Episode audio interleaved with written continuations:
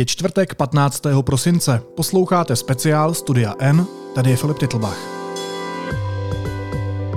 A dnešním hostem je ukrajinský velitel a výsadkář Valerij Markus.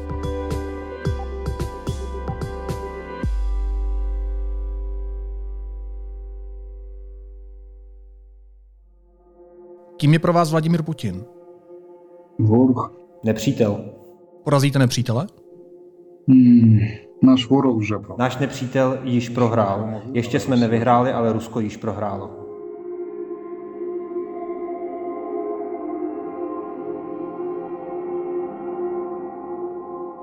Jak si má člověk, který není v té válce, přeložit ta slova, že jedna strana ještě nevyhrála, ale ta druhá prohrála? Co to vlastně znamená v praxi? Тому що ті зміни, які започаткував Путін, Protože ty změny, které již Putin započal v ruském systému, eh, zcela jistě budou vést eh, k kolapsu celého ruského systému. A co to bude znamenat pro Ukrajinu? це значить, що Росія вже програла. Нам To залишилося znamená, že Rusko již prohrálo a my musíme jenom vydržet eh, do toho okamžiku, eh, než to celé spadne. Valery, jak jste v sobě našel sílu a odvahu jít do toho ostrého boje, jít do toho rizika, položit život za svoji zemi. Já, já nadala v čemu. Eh, já bych to nebral eh, tak pateticky, v podstatě eh, jsme neměli na vybranou, buď bojujeme a vyhrajeme, nebo ztratíme svoji zemi. Samozřejmě, že mnozí se bojí, někoho, někoho to zlomí, ale my nemáme na vybranou, musíme v této válce jednoduše zvítězit. Má bohy nebo? або намагаємось перемогти. Все. Jak těžké je nepřipouštět si tu možnost, že člověk může prohrát? Чесно, я не знаю, як відповісти на це питання. Upřímně řečeno, ani nevím, jak bych odpověděl tuto otázku, protože jsem o tom ani nikdy nepřemýšlel. To je možná odpověď na tu otázku. В тому, що ми на цій війні вже так багато втратили близьких людей, родичів. Eh, Pochopte, my jsme během této války ztratili již tolik lidí, tolik blízkých, tolik bratrů, tolik sester, tolik přátel, že eh, v dnešní době, když člověk jde na frontu, tak v jistém smyslu eh, již eh, i chápe, že, že tam taky může umřít. Já budu teď citovat z vaší knihy Stopy na cestě. Když vidím, jak se válka heroizuje, začíná mnou lomcovat zlost, protože je to lež. Válku musíme ukazovat takovou, jaká je, se všemi hrůzami a ohavnostmi, které se v ní dějí. Kdybyste měl popsat válku se vším, co obnáší, tak jak byste ji popsal? Колись давно, а, в 2014 році, так просто від нічого робити, я написав Rosijskou. Eh, jednou ještě v roce 2014, eh, když eh, mm, jen tak, prostě když jsem neměl, neměl nic, nic na práci, jsem napsal takovou kratičkou básničku rusky, kratička básnička, která zní právě ve smyslu, že nebuďte tak hloupí, nevěřte tomu, co vidíte v televizi o válce, protože válka je jen hovno, krev a, a mrtvoly.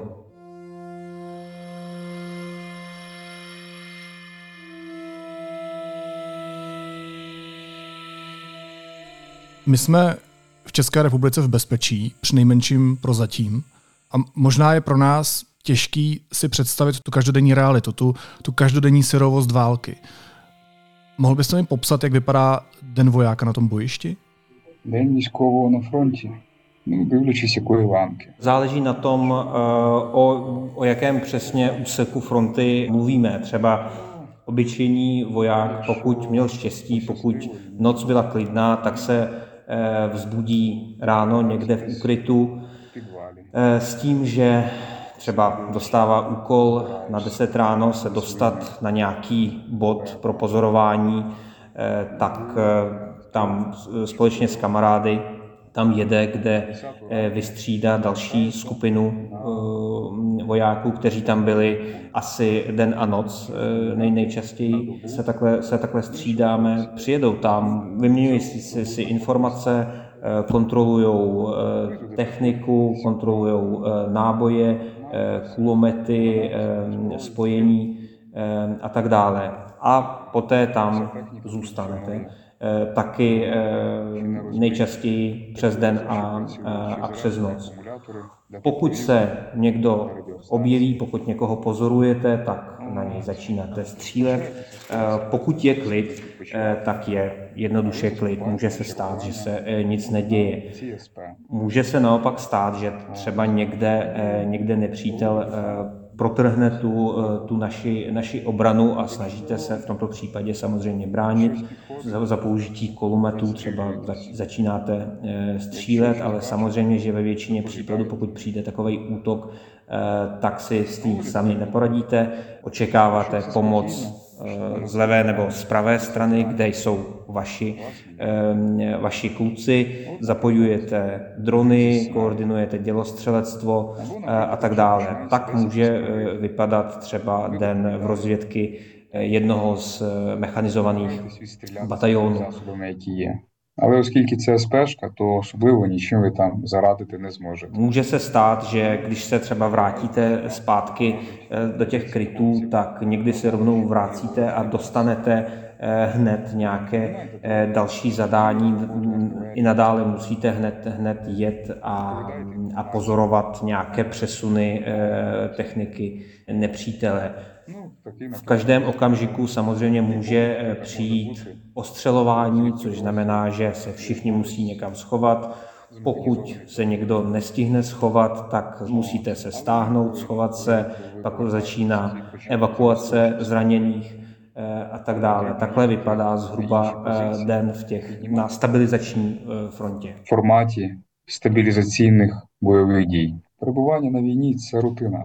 Це дуже марудна рутина. Ve většině případů je to uh, být na frontě znamená uh, rutinu až uh, nudnou rutinu. Uh, samotné útoky neprobíhají až tak často.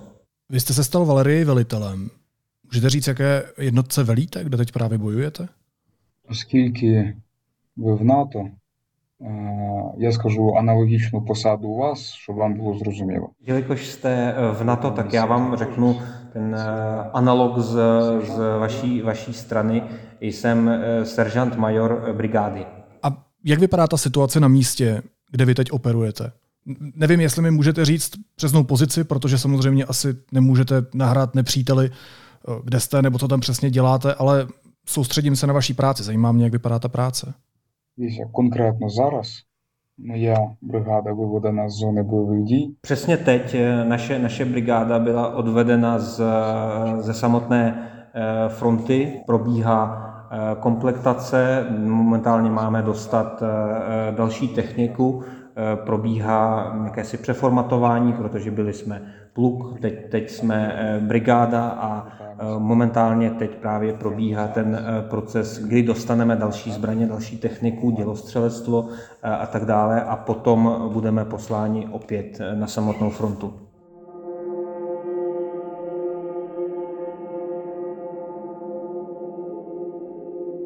Vy jste říkal, že nechcete být patetický, což já naprosto chápu. Pro mě je to ale vlastně úplně nová situace, kdy se bavím s někým, kdo brání svoji zemi, k komu já mám eh, respekt, protože nasazuje svůj život.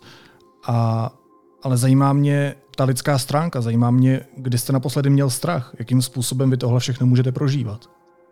Uh, nejbільш, найбільший страх, який я відчував в своєму житті, це спогади з дитинства, коли já ještě sebe do kінця не пам'ятаю. V podstatě, když, když mluvíme o strachu, první, co mě napadá, jsou vzpomínky úplně z, z mého úplného dětství, když mi bylo snad pár let, kdy se odehrály různé epizody, kdy, kdy jsem se skutečně bál něčeho. Ale ohledně strachu obecně záleží na tom, jak, jak to myslíte že bych se doslova něčeho bál, eh, to je, to je těžké říct. Já se můžu třeba obávat, že nějaká operace eh, neproběhne podle plánu. Můžu mít ohledně toho eh, obavy, ale že, by, že bych měl strach ve smyslu paniky, kdy tě něco tlačí zevnitř tak, že bys, že bys mohl ztratit kontrolu nad situaci, nad situací, tak eh, nic, eh, nic takového se mi zatím během války nestalo. což, což považuji za dobrou věc. Já jsem vlastně měl dobrou, dobrou školu, pracoval jsem s možným strachem a s pocitem paniky, proto můžu, můžu tvrdit, že se dokážu ovládat. Боротися з панікою, ідентифікувати її і попереджувати.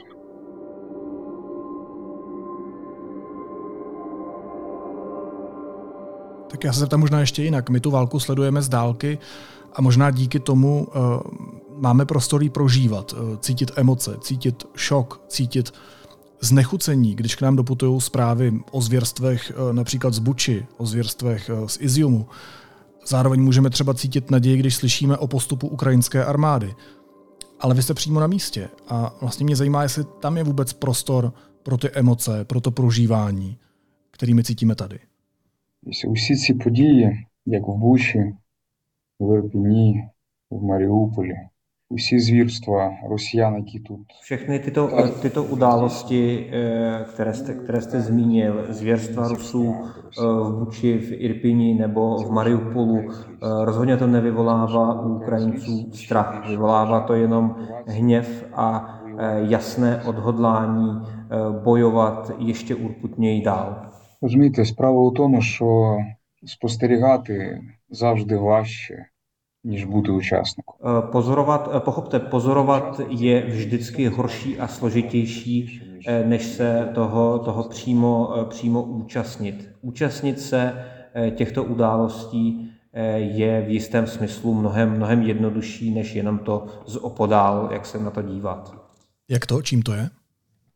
Тому що ви не можете нічого з цим подіяти. Protože e, z dálky s tím nemůžete e, nic udělat. E, protože můžete jenom pozorovat, sedět s rukama v klíně a čekat, co se stane. Tady to vnímáme naopak. Jsme na místě, to znamená, že bráníme, bojujeme a tyto, tyto emoce, které, které můžou u, u nás vznikat, tak je transformujeme v to, abychom něco dělali. Jo? Prostě ta emoce vyvolává, vyvolává akci. Musíme chápat, že válka je dnes všude. Ne, nejenom na samotné frontě, ale po celé Ukrajině ruské agenty, ruské drony, ruské rakety. To vše, to vše přidává práci celému ukrajinskému národu, který se dokázal, dokázal právě tu svou emoci transformovat v to, aby, aby aktivně fungoval a, a něco dělal. Musíte zachránit sebe, zachránit svoje, svoje rodiny. Ta emoce se v podstatě v těchto procesech prostě ztrácí. Není tedy prostor pro strach, ale je tady prostor pro zlost, pro hněv. A hněv eh, pomáhá. Pomáhá se eh, držet a fungovat nějak dál, když se eh, nevyspal nebo když, když se nenajedl. Hněv je primitivní emoce, nepochybně, ale v jistém smyslu je dobrá, protože pomáhá se dát dohromady, když to opravdu potřebuješ. Dopomáhá zakumulovat síly і працювати. І злість українського народу набагато сильніше переважає страх. Čím to je, že ukrajinští vojáci si pořád drží morálku a ruští okupanti ji ztrácejí? Це ж очевидно, тому що мотивація наших бійців вона зрозуміла на усіх рівнях. Je to samozřejmé, protože naše motivace je jasná. My bojujeme pro náš domov, bojujeme pro naše rodiny, pro naše právo žít v nezávislé zemi. Їх же гонять як скот на убой. Звісно, всі вони сюди йдуть з певною мотивацією. Oni na, naopak ty okupanty sem ženou jako, jako dobytek. Samozřejmě, že oni mají nějakou tu svoji vnitřní motivaci, prostě přijet sem, nějak se předvést nebo tak něco, ale tato veškerá, veškerá motivace samozřejmě mizí, jakmile u nich někde exploduje 152. kalibr nebo jakmile bude mít na obličeji vnitřnosti svého kamaráda.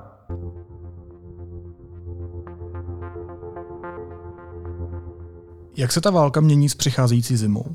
Війна змінюється таким чином, що окрім ворога, тебе хоче вбити ще й pогода. Mění se to, že kromě nepřítele těch chce zabít také, také samotné počasí. Mění se ten každodenní život, protože musíš bojovat i, i proti počasí. Samozřejmě, že za těchto podmínek je mnohem složitější provádět ty, ty či oné operace, protože je, je méně prostě křoví lesů a tak dále, což znamená, že některé operace již, již nemůžeš provádět. Ty mrazy nejsou, nejsou až, tak, až tak silné a to znamená, že terén se často mění v bláto. To taky velice komplikuje nějaký, nějaký postup. Den je kratší. To taky ovlivňuje naše, naše chování tady. V zimě tedy válka není tak intenzivní z obou stran. Na druhou stranu ale my máme mnohem lepší pozice, máme mnohem lepší logistiku, na rozdíl od, od opačné strany. A můžu s jistotou říci, že stejně jako to bylo na přelomu února a března, i teď Eh, jich eh, hodně, hodně Rusů eh, zemře prostě proto, že umrznou, protože na naší straně, jak říkám, naše logistika je mnohem lepší, naše pozice jsou kvalitně vybaveny a jsme jednoduše doma. Vy jste v roce 2014 bojoval na Donbasu, dneska jste zase na bojišti. Změnila se nějak od té doby za těch 8 let povaha té války? V čem je jiná?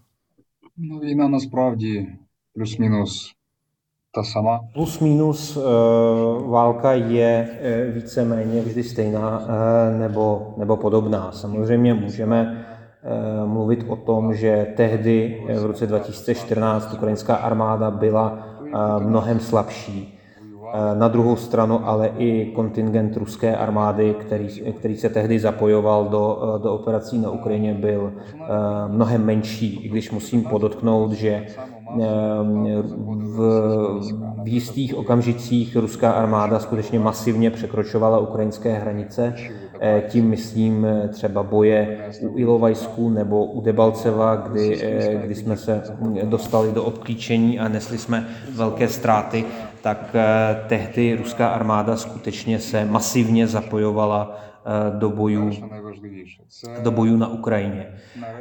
Rozdíl, pokud bychom měli mluvit o rozdílech, tak ten zásadní a největší rozdíl je v tom, že Rusko již nelže, jako snaží se, ale, ale již to není ta lež, že, že sem přišli bránit rusky mluvící obyvatelstvo, nemluví o tom, že my tam nejsme, v podstatě neskrývají, že vedou proti nám, eh, proti nám válku. Je to otevřené, je to eh, samozřejmé. Rusko napadlo Ukrajinu a je to ten největší a nejpodstatnější fundamentální eh, rozdíl mezi tím, co se dělo, děje teď a v roce 2014. Samozřejmě můžeme, můžeme se bavit o tom, že se zapojuje více letectva, že lítá více raket, ale to jsou všechno pouze, pouze detaily, které nemění jaksi zásadně eh, vnímání eh, tohoto srovnání roku 14 a teď. Eh, fundamentální a klíčový rozdíl je v tom, že tato válka je skutečná a je pochopitelná. Rusko napadlo Ukrajinu, jeden národ chce zničit a likvidovat naši zemi, náš národ a v tomto smyslu je tato válka alespoň upřímná. Vy nejste jenom voják, ale vy jste svým způsobem i, nevím, jestli to nazvat influencer nebo celebrita, protože na Instagramu máte přes 300 tisíc sledujících, stejně tak na YouTube, na Facebooku 150 tisíc. Takže kromě boje na frontě jste si přidal zodpovědnost a možná ještě tíhu za informování u válce. Napadá mě, že váš přešlap na sítích přece může mít mnohem zásadnější dopad než přešlap někoho jiného na sítích. Jednak tam můžete prozradit něco nepříteli, jednak to může využít ruská propaganda. Jak nad touhle zodpovědností přemýšlíte?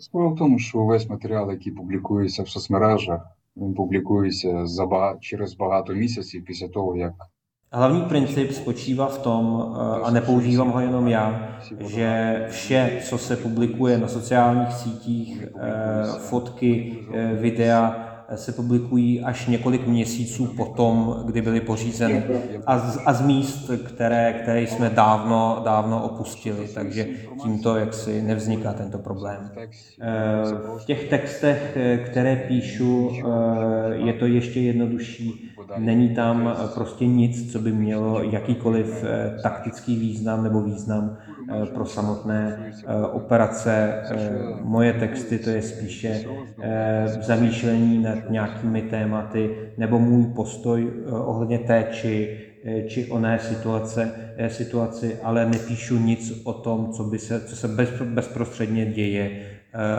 na frontě. Když se ještě vrátím k vaší knize, tak ona se stala jednou z nejprodávanějších v ukrajinštině za poslední desetiletí.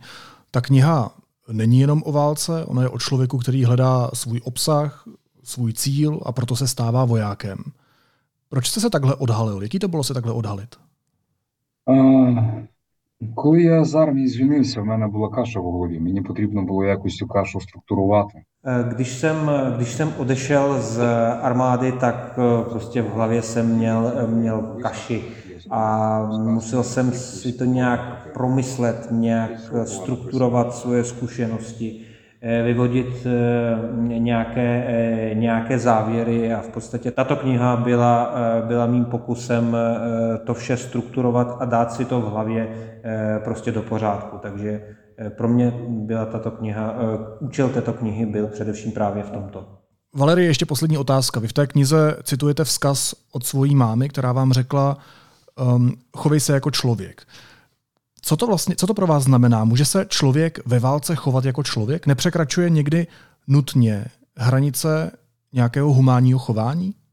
Питання не тільки в гуманності, питання в тому, щоб зберегти свою морально етичну систему. Tady nejde pouze o princip jakési lidskosti. Tady jde o to uchovat si pro sebe nějaký svůj vlastní systém Eh, systém hodnot. V tom může, může pomáhat eh, to, že si uchováš nějaké, nějaké symboly, eh, nějaké, nějaké rituály, které jsou pro tebe důležité. Když se dostaneš na frontu do nějaké velice složité situace, je důležité najít si pro sebe něco, co není ryze, ryze praktické, utilitární je to o tom najít si pro sebe něco, co ti pomůže, pomůže psychologicky. Eh, především uchovat, uchovat si tu eh, lidskost, eh, nějakou estetiku třeba. Protože na frontě je velice jednoduché se soustředit jenom na nějakou agresi a prostě můžeš, můžeš se proměnit na, na nějakou zvěř. Jo. Je to velice, v podstatě je to velice jednoduché. Eh, za, za těchto podmínek a je důležité eh, tomu, eh, tomu nepodlehnout. Takže uchovat si ten svůj systém morálně etických hodnot.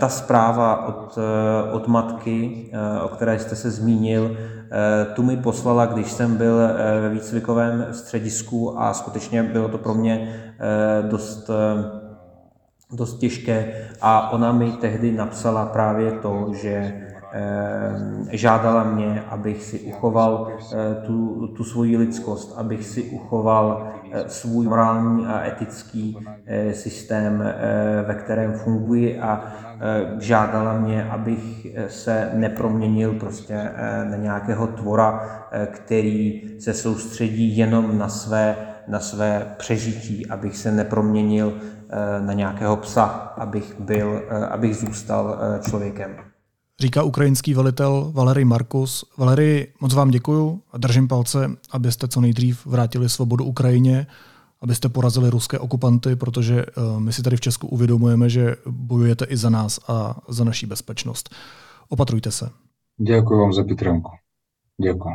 Děkuji i Radomiru Mokrykovi za, eh, za simultánní překlad. Radomoc děkuji.